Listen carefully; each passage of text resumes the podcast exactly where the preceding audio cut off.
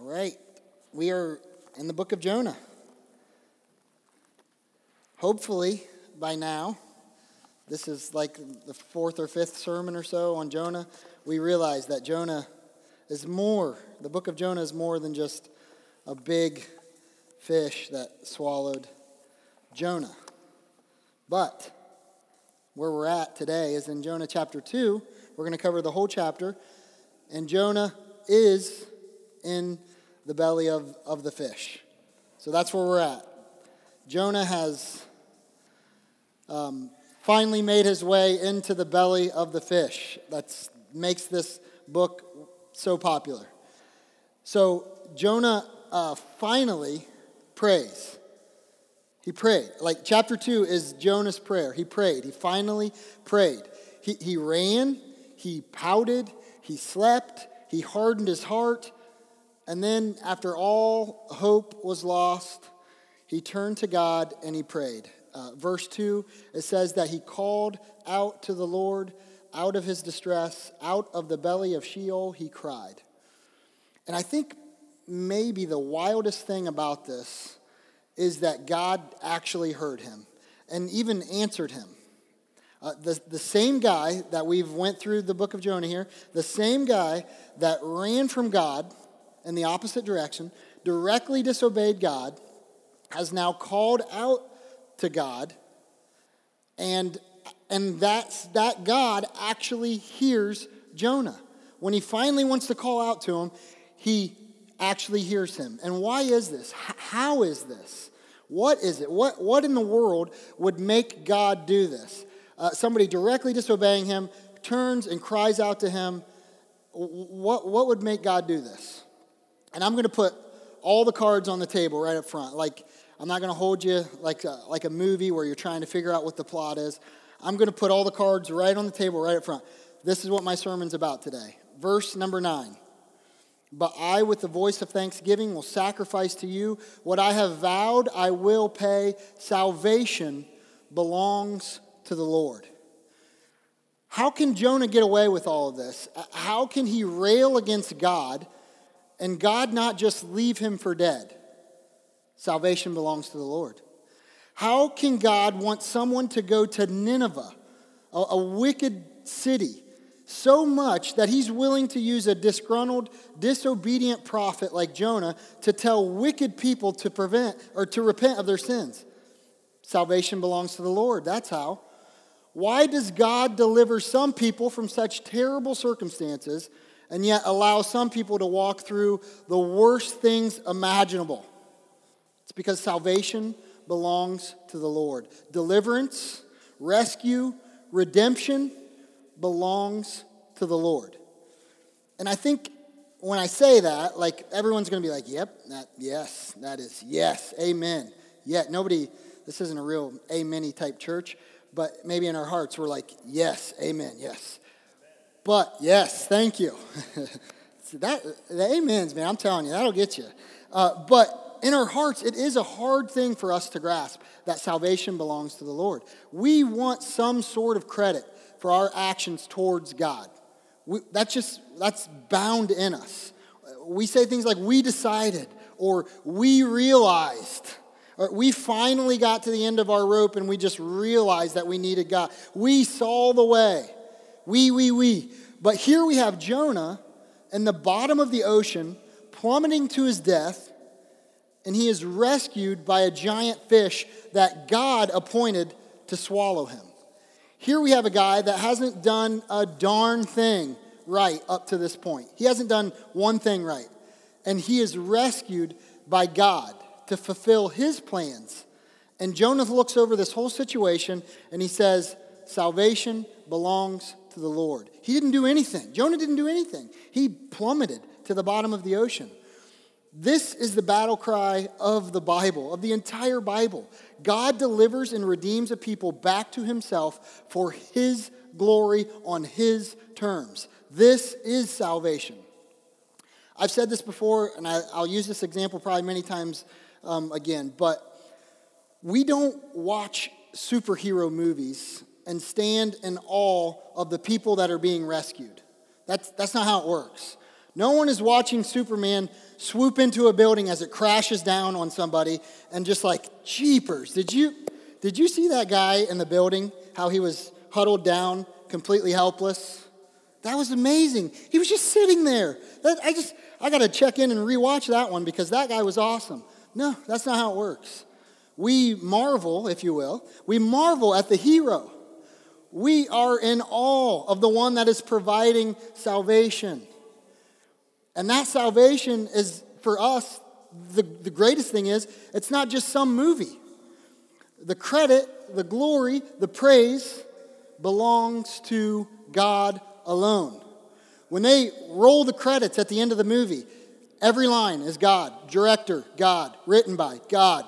He gets the credit. The credits are His. So to start out in chapter 2 of Jonah, uh, he gives us a recap. Jonah kind of gives us a little recap of what has happened to him and his time when he was thrown over, overboard. That's what verses 2 through 7 are. So in verses 2 through 7, um, Jonah is actually in the belly of the fish, thanking God for rescuing him from the ocean. So he hasn't even been fully delivered from this terrible situation yet.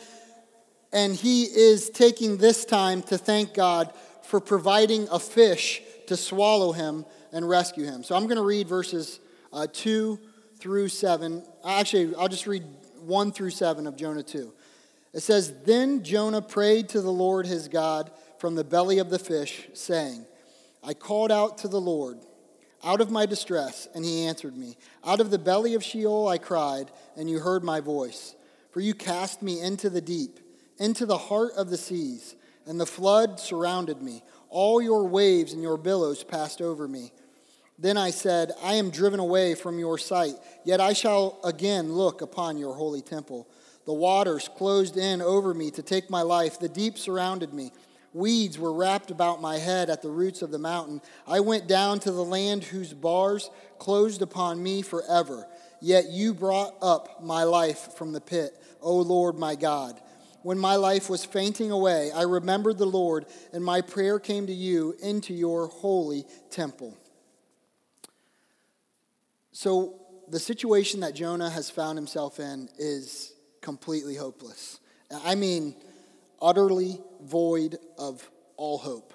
I can't think of anything more desolate, scary, uh, terrifying, frightening, hopeless than being wrapped up in weeds at the bottom of the ocean. That is a nightmare. I have nightmares about that ever since I started reading Jonah. This is, is horrifying. If you, if you actually remember back uh, in Jonah chapter 1, verse number 3, Jonah was, was fleeing from God's presence. It says this in Jonah 1 3. But Jonah rose to flee to Tarshish from the presence of the Lord. He went down to Joppa and found a ship going to Tarshish. So he paid the fare and went down into it to go with them to Tarshish, away from the presence of the Lord. So Jonah is fleeing from the presence of the Lord. Jonah fled from God, and what ends up happening in chapter 2 here is God actually drives him away from himself. It says in 2 3, For you cast me into the deep, into the heart of the sea. And then in verse 4, I am driven away from your sight. So in chapter 1, we have Jonah running from God.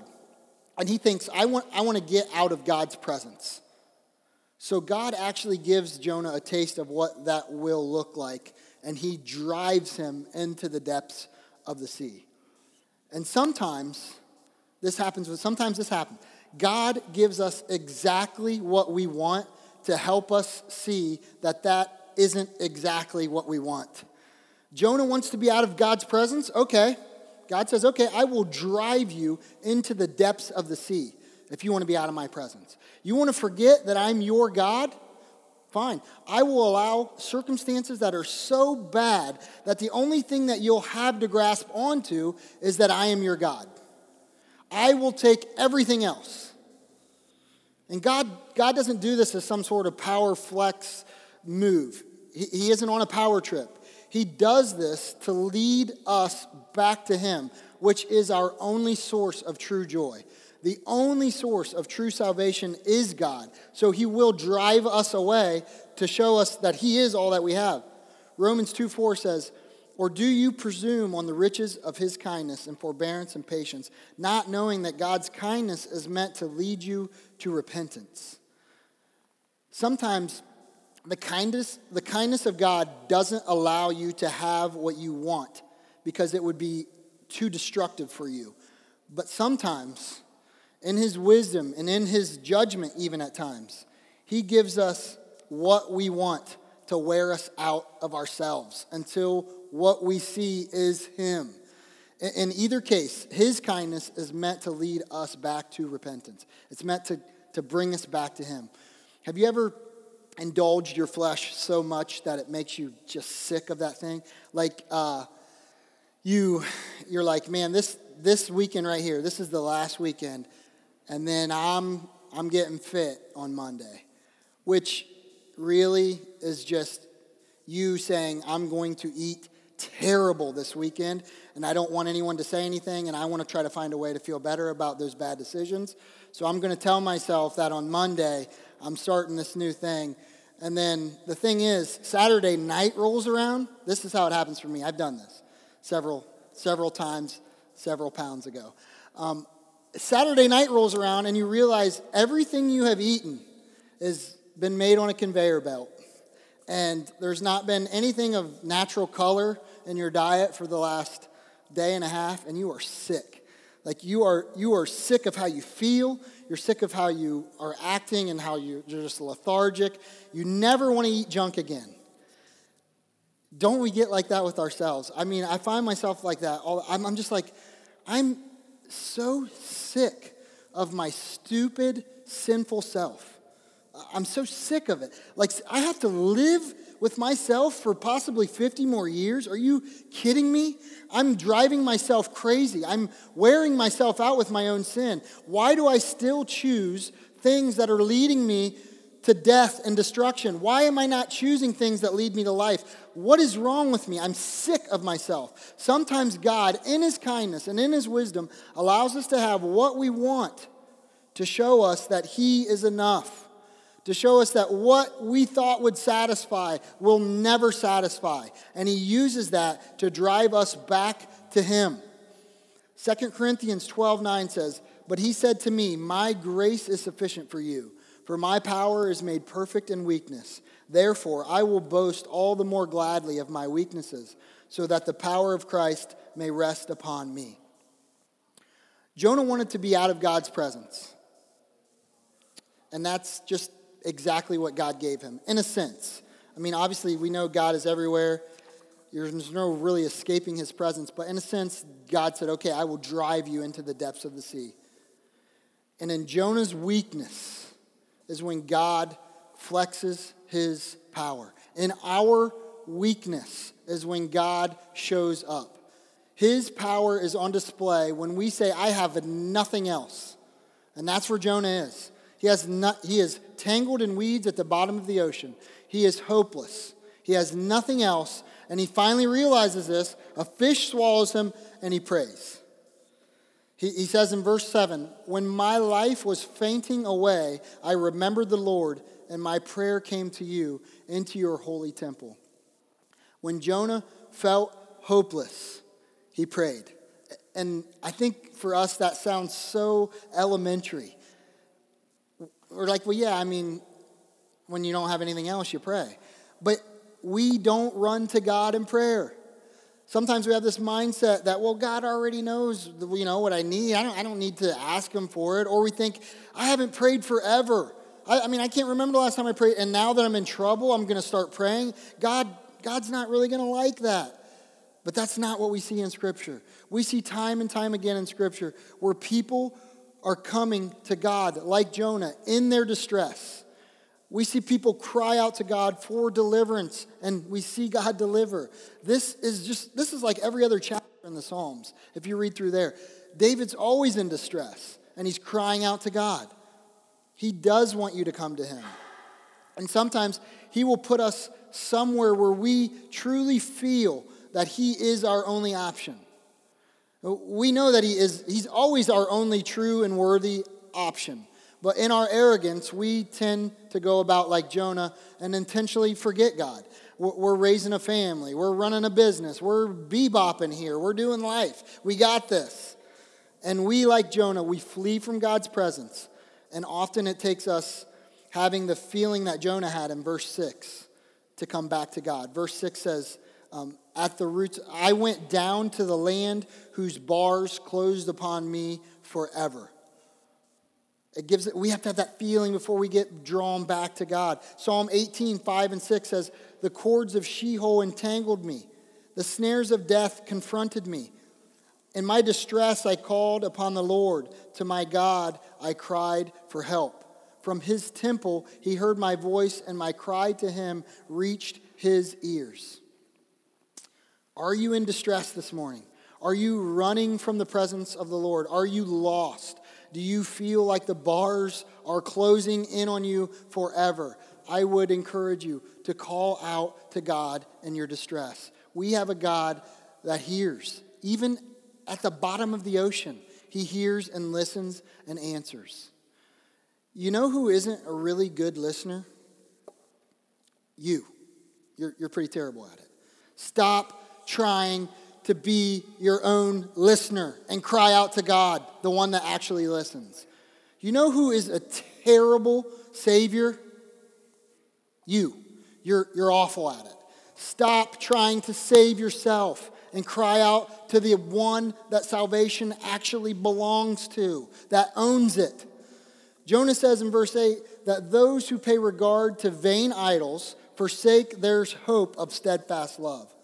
When we refuse to cry out to God with everything that's going on in our lives, we are refusing hope. We are staking our hope in something other than the steadfast love of God, of the God that actually is love. His very makeup is love. He invented love. This prayer that Jonah is praying in, in chapter 2, it isn't even that good. I mean, seriously, it's really not that good of a prayer. When we would look at it, we would be like, yeah, this isn't that good. I mean, really. He isn't apologetic, he doesn't repent, he shows no remorse for anything that he does.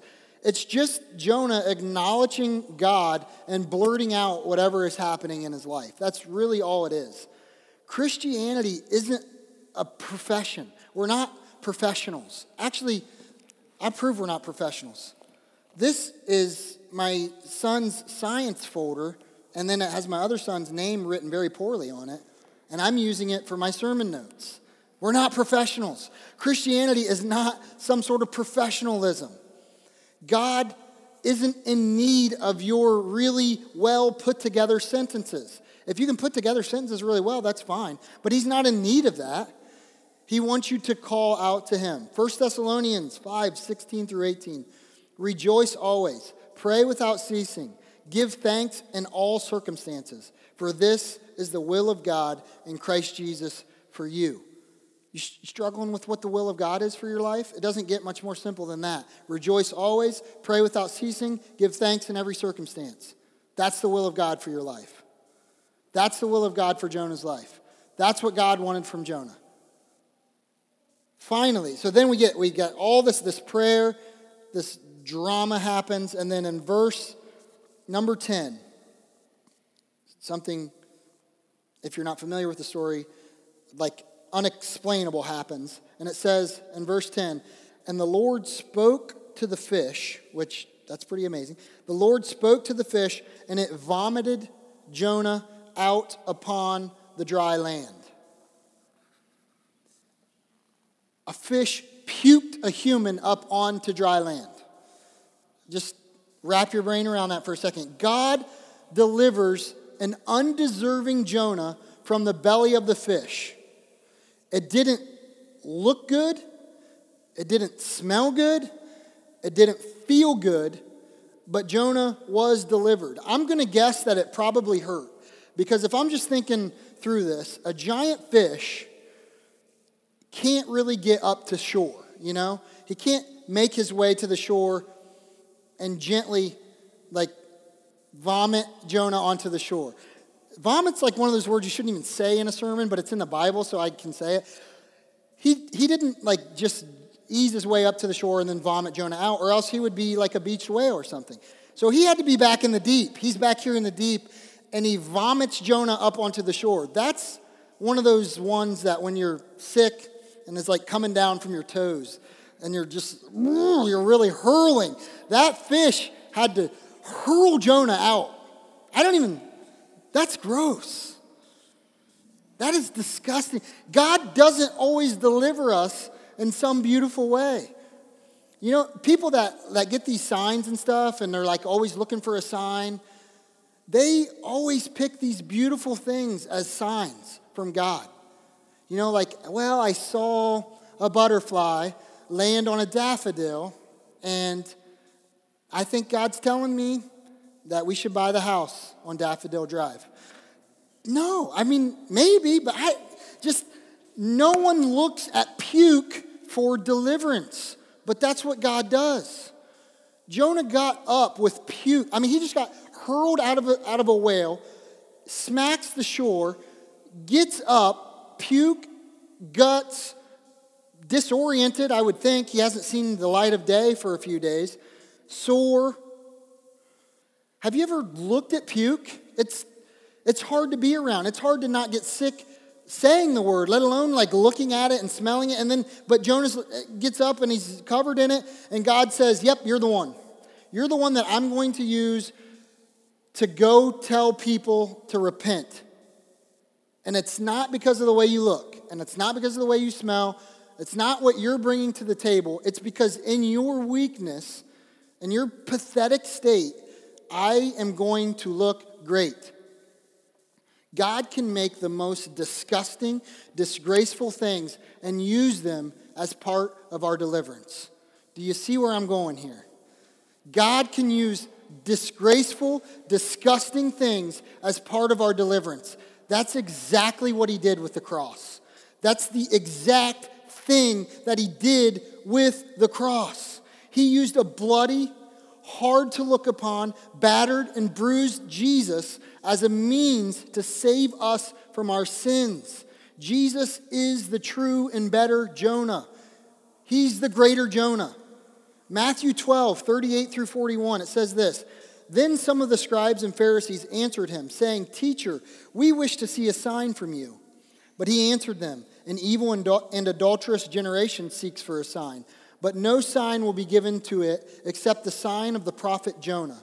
For just as Jonah was three days and three nights in the belly of the great fish, so will the Son of Man be three days and three nights in the heart of the earth. The men of Nineveh will rise up at the judgment with this generation and condemn it, for they repented at the preaching of Jonah. And behold, something greater than Jonah is here. God used the cross for our deliverance.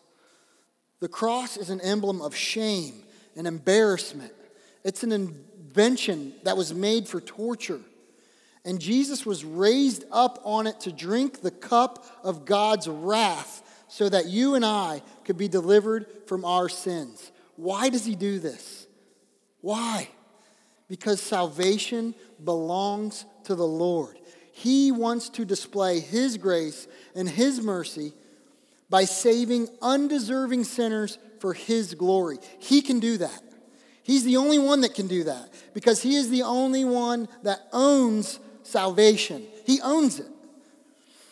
I was fortunate enough growing up to be raised uh, by parents that loved each other. And for all I know, they still do love each other, I think. It's getting kind of rocky, they're getting old and cranky, but I think they still love each other. I, I had a great childhood. Uh, we didn't have a lot materialistically, not by a long shot. Like we were always rolling in the older vehicles. It was always a little bit embarrassing to get dropped off because you had to use the door that worked to get out. And then, like, we didn't have brand name clothes until we got old enough to either A, buy them ourselves, or B, have a girlfriend that bought you clothes. So you're like, man, if she's gonna buy me clothes, I'm gonna marry her. And so we, we, didn't, we never really lived in these nice houses, but man, oh man, did we have a steady home. Uh, when I got home from school, I never thought about dad coming in to beat me up or mom not coming home at all. I never thought they forgot about me or they, they're not going to provide what I need. I never went home and thought, like, this is this actually my house? I don't really know. My parents, you know, they're the ones paying for this. Am I allowed to have the snacks? Am I allowed to, to, to drink out of here? I, I don't know. The stuff isn't really mine. That stuff didn't cross my mind because the house, the home, belonged to my dad and mom, and they loved me, and I knew that. I was free to go to school, I was free to go play sports, I was free to hang out with my friends. It's not that I didn't have any responsibilities, it's that the house belonged to them, and therefore I didn't have to fret about not having a home. I was loved well enough to be able to make mistakes and take risks and still come home and be loved because I knew it belonged to my parents. It was theirs. This is the freedom that we should live in, knowing that our Father is the one that our salvation belongs to. We don't have to maintain it. He paid for it, He provided it, He gifted it. We don't have to be paranoid about Him coming back later on down the road with a bill and saying, hey, we got, I backdated this bill and you owe a lot of good works here for this salvation. We're safe to take risk. We can roll. Let's, let's roll now. We aren't tied down to these rules and the roles of this world. We are free enough that we can pray a prayer of thanksgiving and gratitude from the belly of a fish at the bottom of the ocean. That's how free we are.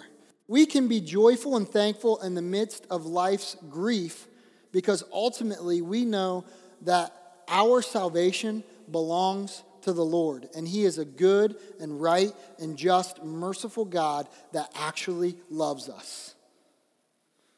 And if you're here and you don't know that love, uh, maybe, maybe you've never known safe love like that. That's what God offers. It's incredible. He offered it to a disgruntled, arrogant bigot like Jonah. He offered it to a wicked, murdering, violent people in Nineveh. He offered it to an average, short, stocky guy in Danville. He offered it to a punk kid, teenager, that made a wreck of his life from Centerburg. He offered it to Rick. I mean, let's go. Salvation belongs to the Lord. And if you believe that, if you believe that, and you believe that his son did the work on the cross of Calvary, and you believe that that work, that work is enough to pay your debt before a holy God, then that offer, that offer of God's love stands for you this morning. Would you, would you receive it? If you've never done that, I would encourage you, please come talk to Jimmy or myself or Rick. I would love to sit down and show you, talk to you, and show you how you could know how your sins could be forgiven. How your sin, instead of you being driven into the depths of the sea, how God can take your sins and drive them into the depths of the sea, that He will remember them no more. If that, if you are here today and you've you've never you've never experienced the love of God, I would love to take that time and show you. As would anybody in here, um, as I know Jimmy would, as I know Rick would. Please don't delay on that today. Let's pray.